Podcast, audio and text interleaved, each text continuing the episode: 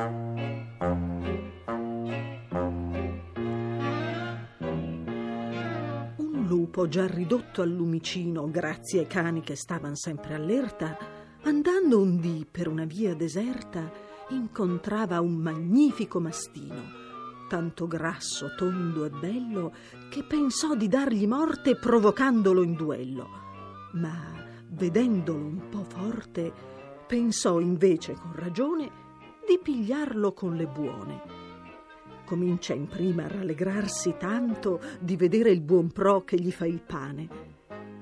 E chi vi toglie, rispondeva il cane, di fare se vi accomoda altrettanto?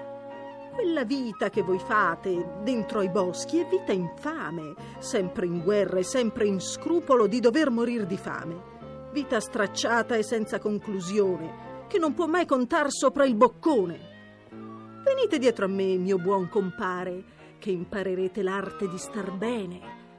Vi prometto pochissimo da fare. Stare in guardia, guardar chi va, chi viene, abbaiare ai pitocchi e dalla luna e sbasoffiare poi certi bocconi di carne ed ossa, d'ani tre capponi, senza contar la broda in pagamento del menar la coda. Udendo questo della sua fortuna, il lupo si rallegra fino al pianto.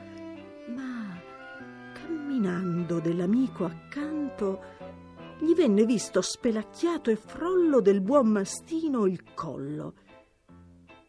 Che roba è questa? È nulla nulla un corno. Su via, non darti pena, forse il segno sarà della catena alla quale mi legano di giorno.